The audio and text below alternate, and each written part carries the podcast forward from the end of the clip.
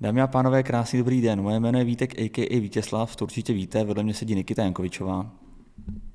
Dobrý den. Tak, uh, dívejte, uh, my vás zdravíme. Dneska je to bez znělky, protože tohleto vydání podcastu je specifický, speciální a zároveň vlastně natolik křehký, že se žádná znělka vůbec nehodí.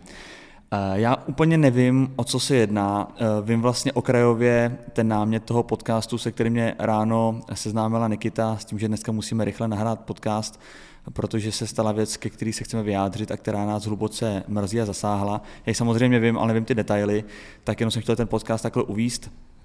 Děkujeme, že posloucháte a Nikito, pojď nás teda zasvětit do příběhu. Takto, priatelia, lišiačky a lišiaci, e, prečítame si dneska jeden príbeh, ktorý sme už čítali, možno si niektorí na ňo spomínate. Je to príbeh jeden z tých, ktoré zostali vo mne, ktoré si pamätám, lebo tých príbehov bolo naozaj e, veľké množstvo. A chcela by som ho prečítať a chcela by som k tomu povedať uh, potom aj pokračovanie toho príbehu, samozrejme so súhlasom zúčastnených a uh, povedať k tomu aj pár slov. Tak poďme na to. Je to uh, príbeh jednej poslucháčky. Dobrý deň, Nikita a Vítek. Ako prvé sa chcem poďakovať za to, že ste otvorili tému rodičov. Pre mňa je to veľmi bolestivá téma. Zároveň chcem skúsiť využiť túto platformu na zdôverenie sa, lebo niekedy mám pocit, že sa od toho nehovorenia zadusím. Mám 16 rokov a tak sa ospravedlňujem, ak píšem nezrozumiteľne. Ak by sa dalo, bola by som radšej, keby toto čítala Nikita. Ale ak nie, v pohode. Čo sa týka vzťahu s rodičmi, žijem od svojich 11 rokov v obrovskom kontraste. Od malička som maminu som ako maminu, tak aj otca veľmi zbožňovala a úplne si pamätám tie časy, keď to bolo u nás doma super. Až mi je z tých spomienok úzko. Potom neviem, čo som urobila zle, ale keď som mala 10 alebo 11, tak otco začal za mnou chodiť a nutil ma najskôr k menším veciam a nakoniec až k sexu. Bolo to, niekoľko bodiek, hľadám tu už asi hodinu slovo a tak asi ostáva len jediné, že to bolo neopísateľné. Trvalo to skoro rok, možno tri štvrte roka. A dnes neviem, prečo som to tajila. Nechápem samu seba. Najťažšie bolo to, že dovtedy bol oco pre mňa úplne super človek, ku ktorému som zhliadala. Veľmi mi záležalo na tom, čo si o mne myslí a tak.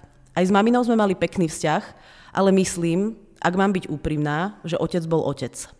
To je ale asi jedno. Neviem, či by som to s tým Neviem, či by som s tým niekedy došla za maminou. Keby mi raz on nepovedal, že ak nespravím, čo chce, takže teda to spraví mojej mladšej sestre, ktorá vtedy nemala ešte ani dva roky. Po tom dni som to povedala mame. Svoju sestru milujem celú, je to úplne najdokonalejší človek na svete. A ten strach o ňu bol asi znovu neopísateľný. Úplne aj teraz si presne pamätám, ako som sa vtedy vystrašila. Mamine som sa, mamine som sa to veľmi bála povedať, ale našťastie mi uverila a bola tam pre mňa. Nemôžem presne popisovať, čo nasledovalo potom, ale keďže môj otec mal už vtedy dosť vysoké postavenie v spoločnosti, tak to súdne nebolo až tak jednoznačné. Veľmi jednoducho povedané. My sme odišli. A nebolo to vôbec ľahké obdobie. Dovtedy som mala dvoch rodičov, ktorých som mala veľmi rada a odrazu som mala jedného, ktorý ma veľmi, veľmi, veľmi podporoval a dával mi miliónnásobne najavo, že za nič nemôžem a že ma lúbi. A potom druhého rodiča, pri ktorom som sa bála, kedy sa zjaví medzi našimi dverami. Najhoršie bolo, že vo vnútri som túžila, aby bol aj oco s nami. Netúžila, ale túžila. Chýbal mi. A to boli pocity, ktoré som si myslela, že nemôžem vysloviť nahlas. S mojou mamou máme stále skvelý vzťah. Je úplne najúžasnejšia mama, ako som si mohla do svojho života prijať. Viem, že e, veľa mám sa k týmto veciam takto nezvykne postaviť. Ľudia, čo si tým neprešli, ani o tom netušia. Ale keďže mám za sebou veľa hodín terapii a skupín, som v kontakte s veľa podobnými deckami, rovesníkmi a podobne, tak dnes už viem, že reakcia zo stran matiek býva skôr zlá ako dobrá a že tá moja je skôr výnimka. O to viac cítim v sebe obrovský tlak za to, čo všetko, všetko pre nás mamina urobila a robí. Je to v istom zmysle záťaž. Cítim, že ju nechcem sklamať, zároveň to robím skoro stále.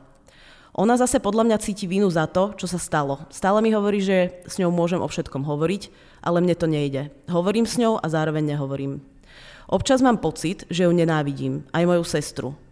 Čo je už úplná hlúposť. A to nikomu povedať nemôžem.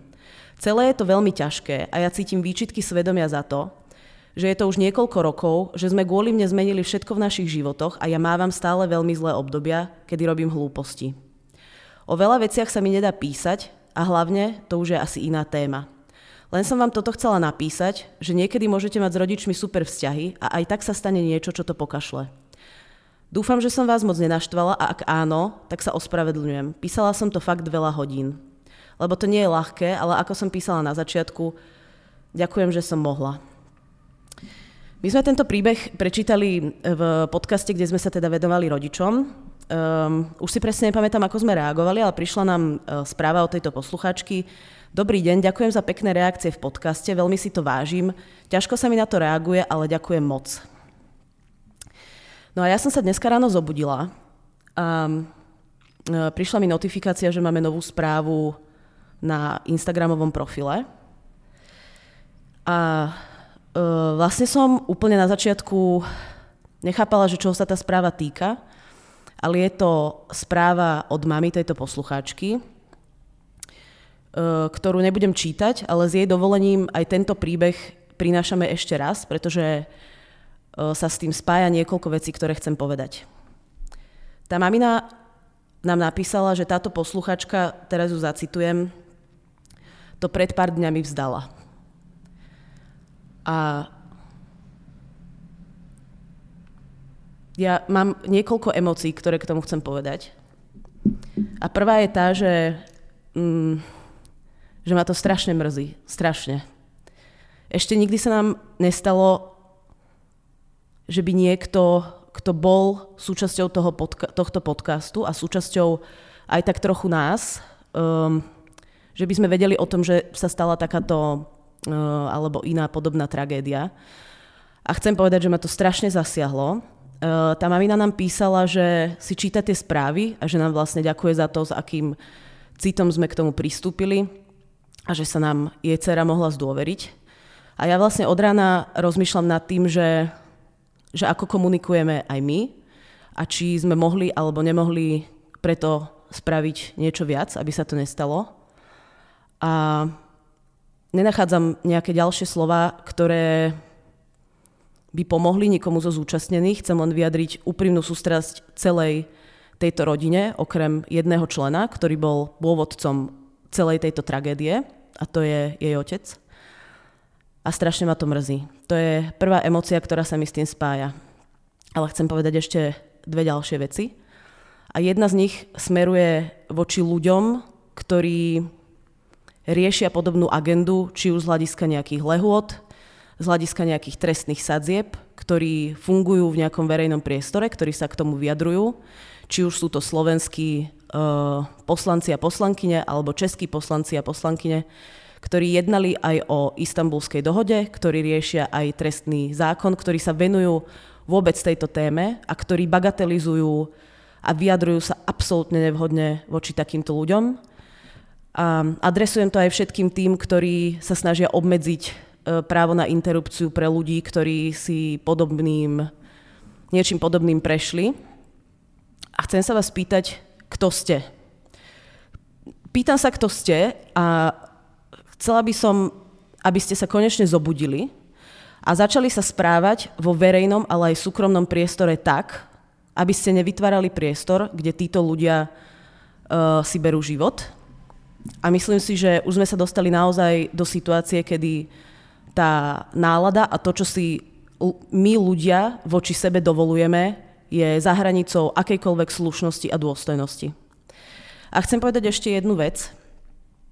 Ja som sa tejto mami pýtala, že či je niečo, s čím by sme mohli pomôcť, aj keď si myslím, že v tejto situácii asi e, veľa toho nezmôžeme a napísala mi takú vec, ktorú adresovala mne, ale chcem aj vás ostatných o to poprosiť, pretože si myslím, že ja alebo my s Vítkom na to nestačíme. A teraz zacitujem. Pomôžte vtedy, keď to bude treba a vás ako prvé nápadne, že to nechcete vidieť. Takže vás prosím a žiadam o také malé ľudské hrdinstva v tých situáciách, kedy sa nám zle na niečo pozerá, kedy je to ťažké a kedy ste možno jediní, ktorí môžu zasiahnuť.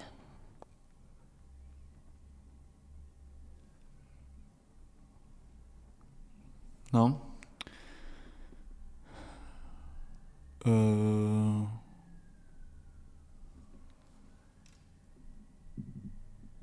Všechno si podle mě řekla jako za vejméně nás obou. Se vším souhlasím. A jako jsem z toho nešťastný z toho příběhu. Tady ten podcast, tady ten podcast vzniknul vlastně s takovýma dvouma úmyslama. My jsme skrz zábavu chtěli přinášet důležité informace.